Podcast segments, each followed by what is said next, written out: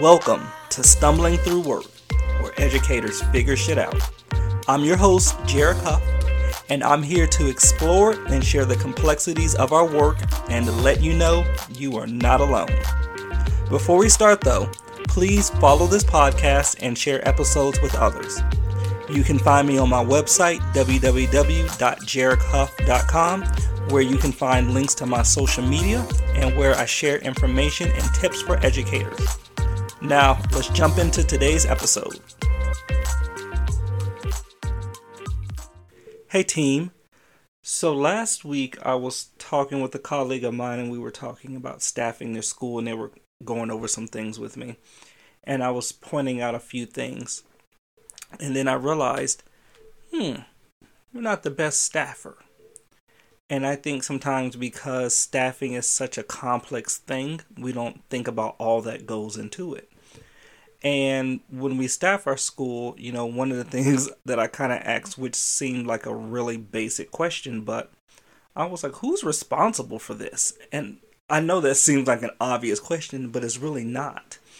And the reason why is because depending on your organization, your school setup, company, whatever it may be, however it's set up, sometimes you may be able to hire for everything within your school, as you may have complete autonomy. And then sometimes you may um, have a corporate situation or someone from the outside come in and hire for you. And even with that, I mean, you may not even be the person that's hiring. Um, I'll say when I was a director, um, this one of the schools that I was at was a really large school where I had over 60 teachers. It was a lot going on there. We had like 400 kids enrolled. And I actually was not responsible for hiring. I actually had my assistant director be the person that was responsible for hiring, um, as that was one of her job tasks because I had so much on my plate.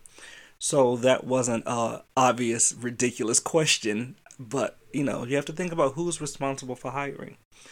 And you have to actually know what you're hiring for. And of course, this means knowing your classroom ratios, making sure that you know your class capacity size. But along with teachers, are you looking for a lead teacher, assistant teacher, um, kitchen staff, kitchen staff one, two, driver, maintenance? Can you combine jobs? Can it be a cook and a driver? just kind of depends. So you really have to know what you're hiring for, trying to get the bang for your buck for whatever you decide to do.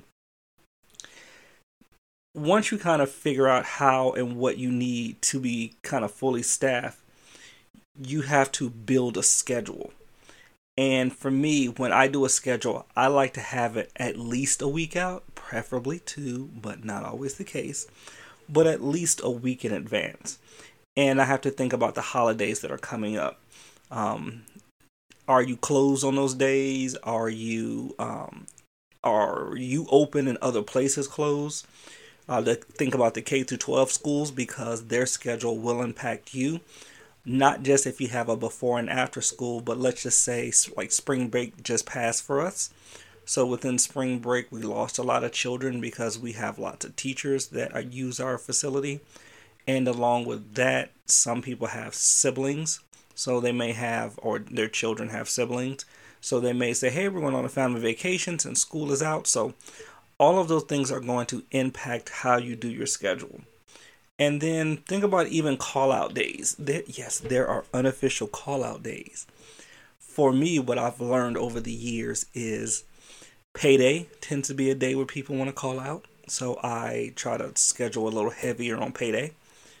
I find it interesting that on payday you call out and then go spend all your money and then be upset next week when you don't have any and then you have to come to work every day and then you do the same cycle again for the payday for the next payday. It makes no sense. Um, and mondays tend to be a day where people call out a lot as well. I guess people are hungover from the weekend and they come up with all kind of excuses. Oh i'm sick. Everybody's sick on monday. No you just want a three day weekend. But Fridays, payday for us, because for me, I've always had a payday on a Friday.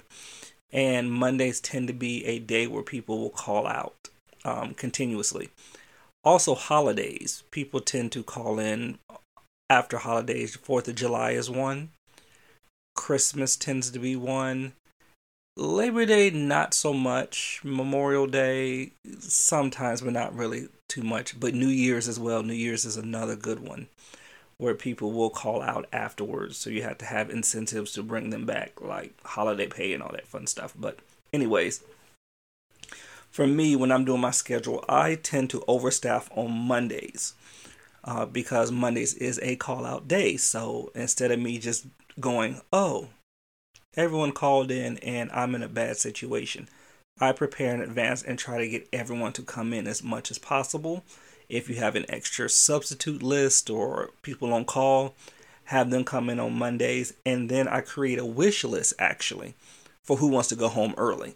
That way they come in. If we have too many teachers, it's like, hey, whoops, too many people, which I'd rather have too many than not enough and then I just kind of ask who wants to go home, and it's a perfect time to get some of those random things done. Go through cabinets, um, little things like that. Uh, and since teachers are combined usually early in the mornings anyway, um, it, it really depends on the time that you decide to open up your classrooms. For me, I like to open up classrooms about 8, but some of that is going to be determined on your drop off time. So, what is your heavy drop off time? right now I have one school where the heavy drop off time is like 7:45 and it feels like everybody gets there at the same time. And then I have another school where it's a little earlier at 7:30. And then I have another school that's like a little after 9. They're all kind of different. But either way, I try to make sure that all classrooms are open between 7:30 and 8. Preferably 8, but if it's an earlier drop off time, then um, 7:30 preferably, but that should be kind of universal all around. But check your drop off times, make sure that your rooms are ready and open for when you have all of those children that come. And then when I do open the classrooms, I always want to have my lead or main teachers. Um, they need to be there majority of the day. The the educational part of the day when the kids are there, when the classrooms are the fullest. That's when I schedule those amazing teachers that I can't do without.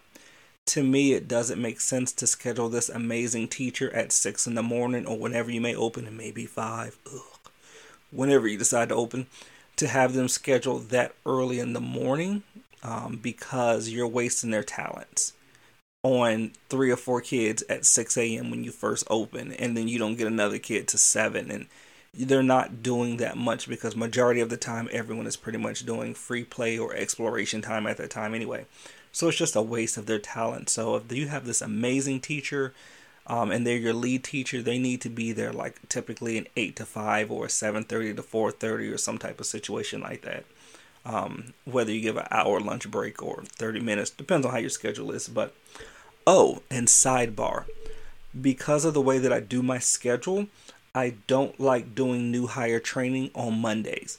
And I don't even usually do interviews on Mondays because Mondays can be chaotic.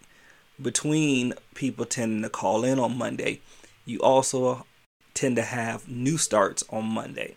So you're probably short staffed on top of getting new families, and then you're trying to impress them, show you how great your facility is in the middle of the chaos. I, I tell everyone my day is organized confusion you are organizing the confusion throughout the day. So the last thing you need is to have interviews coming in going, Hi, I see that you're busy, but I'm here for an interview.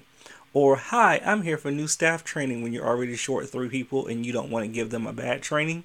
So I usually do those on Tuesday. Like, don't even bother me on Monday. Let me get a chance to get this week together and then I can handle y'all on Tuesday. But I just wanted to throw that out there. And depending on the size of your school, when it comes to scheduling people off, um, like it's, so you can do it to me either or two different ways. If you're a smaller school, I wouldn't, I would not schedule anyone more than one day off um, at a time because you just don't have that many teachers if you're if you are at a school that has multiple teachers like i would say over maybe possible 30 teachers then i wouldn't schedule hmm, i would schedule off by classroom or quad so let me explain what that means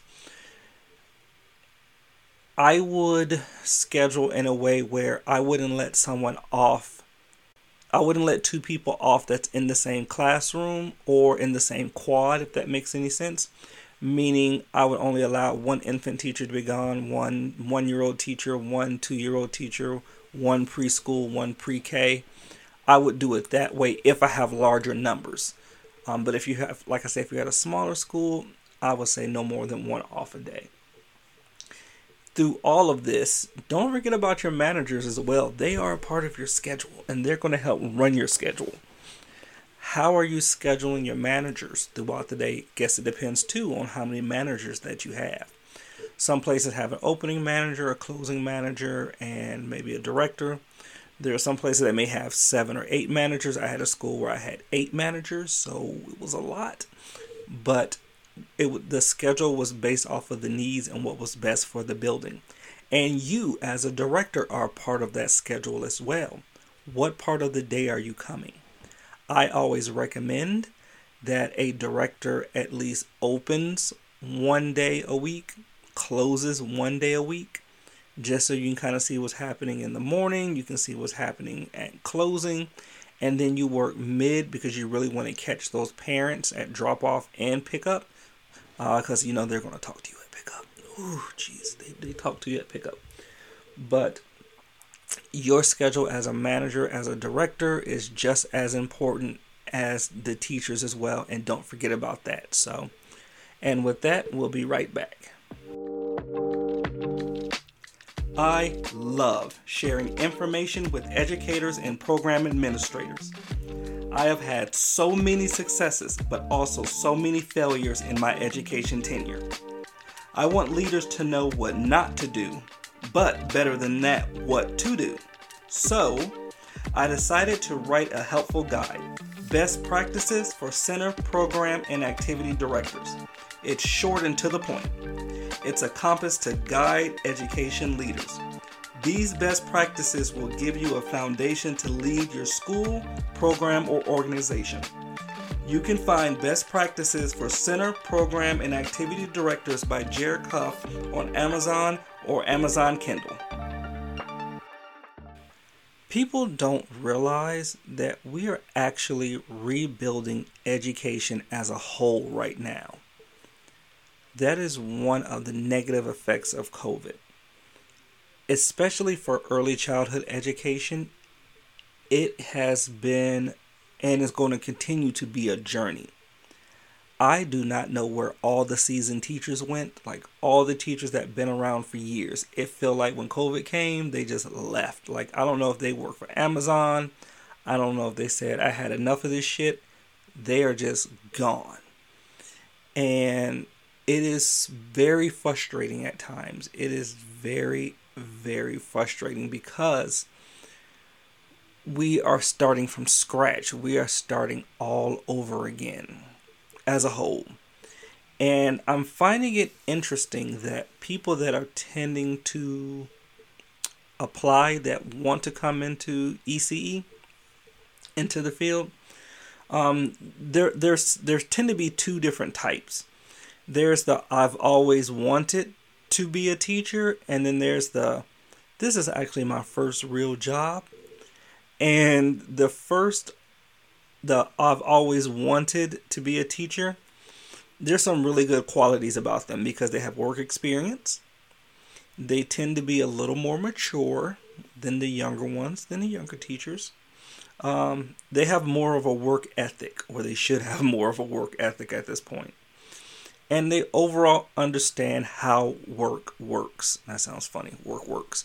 They understand the concept of you, you got to come in, you got to, you know, clock in, you got to get your stuff ready. This is your responsibilities.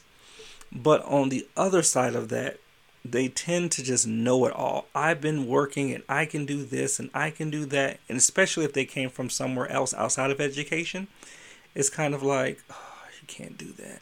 Uh, you can't say that or like why would you do that you find them not knowing what they think that they know um, and it's sometimes it's really hard to break habits with them uh, and especially the ones that have said i've raised kids oh, I've raised kids and I can do so and so. Just because you raised your kids and you put them in therapy does not mean that you can do the same thing here. Um, you cannot do what you do at home with these children here unless you you just can't. It, unless you're going unless you're about to fight somebody because you yelling at your kids and spanking your kids and threatening them. You can do that at home, but you can't do that shit here. I just want to make sure I'm clear about that. But then on the contrary to that is the this is my first new job. And they're kind of the opposite where they don't have old habits. They don't have things that we're trying to break. Um, they don't question training in a I know better mentality way, kind of like when you're training them, they just go along with it and they're a little more absorbent. They're like, oh, okay, got it, okay. And it's not so combative sometimes where can we do this? Like you can. You, I think we've been in those situations where we work with people and we're just like, yeah, you're just being difficult. They tend to don't do that with the with, on their first job, and they, they they come in with excitement, like, oh my god, this is my first job. I'm super excited. OMG, but they lack experience, and that is so important because they're immature they don't understand the concepts of how work is supposed to work. They don't have really a lot of them don't have work ethic to understand that you have responsibilities, you have a job description, this is what is expected of you. And they tend to be a little bit entitled. I'm not, you know, going off on this tangent about social media, but they have this fantasy where I'm going to come in and I know I have no experience, but I'm about to be this phenomenal teacher and it's going to look like it did on Daddy Daycare and it's about to be none of that. These children are going to devour you the first chance that they get. You are going to probably cry for a second. They will hurt your feelings. They will shame you. And it is okay. I will actually tell you my first teaching experience. I was totally set up by my boss. Um, I was working in an after school program and I knew I came prepared. I knew I was ready. I was like, I'm about to do this shit. Like, I had made my little lesson plans. I was ready. So I went in. I had a group. I had um, kinder through, I had elementary school. So kinder through fifth graders and I remember the child's name, Zoe. So I had did my lesson and it was super short. Like I thought I had planned out like 10 hours. It was super short, learning lesson. And I was like, wow, we were done with this in about six minutes. I was like, damn, so what are we gonna do? And I had them I had them for a whole hour. And I was like, okay, let me figure this out. So I'm sitting there thinking and thinking. And Zoe raises her hand and she looks at me and she goes, um, is this what happens when you don't have a lesson plan? Oh, shit. She said that. She totally said that, and she was exactly right. And ever since then, I have never been caught slipping without a lesson plan because I was shamed day one. But let me tell you, that was my first job, and I had the excitement. I thought I knew everything was ready, and did not. And I was shamed by a fourth grader. Thanks, Zoe, for that. But although we're getting these two different types of applicants, we have to look at how we're training these new teachers because it has to be different. The old way that we used to do it really doesn't work. And we used to have like these seasoned teachers, and you would get somebody new, and you would put the new teacher with the seasoned teacher. They would show them everything, how to do everything. We would lead them together. And then that seasoned teacher was like, nah, you don't do that. This is what you do. Let me show you how to do this. Nah, that's extra work. All right, no, let me show you how you're going to do it this way and it's going to work. You used to do that, and they could be together all day for a whole week, and it was a whole mentoring session. And then they would go to their classroom and maybe with another teacher that was, you know, had a little more experience. And it was a great thing then. But now we don't have that. Now we have new teachers trying to teach and train new teachers, which is basically the blind leading the blind. not working. And it's frustrating because we find ourselves doing basic things all day long. We keep showing all of the new teachers this is how you clock in. This is where the restroom is. These are the required courses and annual training that you need. This is how you find everything that you need so you can get to these courses and classes. This is how you wash your hands. And then you find yourself repeating that every single week because you are starting from scratch all over again. It's just like you keep doing basic shit every day long, and it is exhausting. But we have to look at the field that we're in right now, and it is a rebuilding phase. We have to actually make educators now. They're not falling out the sky. They're not come to us with all of these years of education, all these years of experience. To them, and a lot of to them, it's a job. And to us who's been who have been doing this for a while, we are seasoned in this. We are professionals. This is our career. I had an interview. I'm um, not not interviewing. Um, a um, conversation with a teacher once, and she was doing a whole bunch of griping and complaining about stuff. And she's like, "Oh, like this, and like this." And I'm just listening. I tuned out for a little bit, and then I tuned back in, tuned out, and tuned back in. Um, she was a newer teacher, and she's like, blah blah blah blah blah blah blah. Then she says, "And you know what? For all of this, I can just go to Target and work." And then I just looked at her and I was like, well, if that's how you feel, then you can go shoot for the bullseye and go follow it because I don't want to stop you.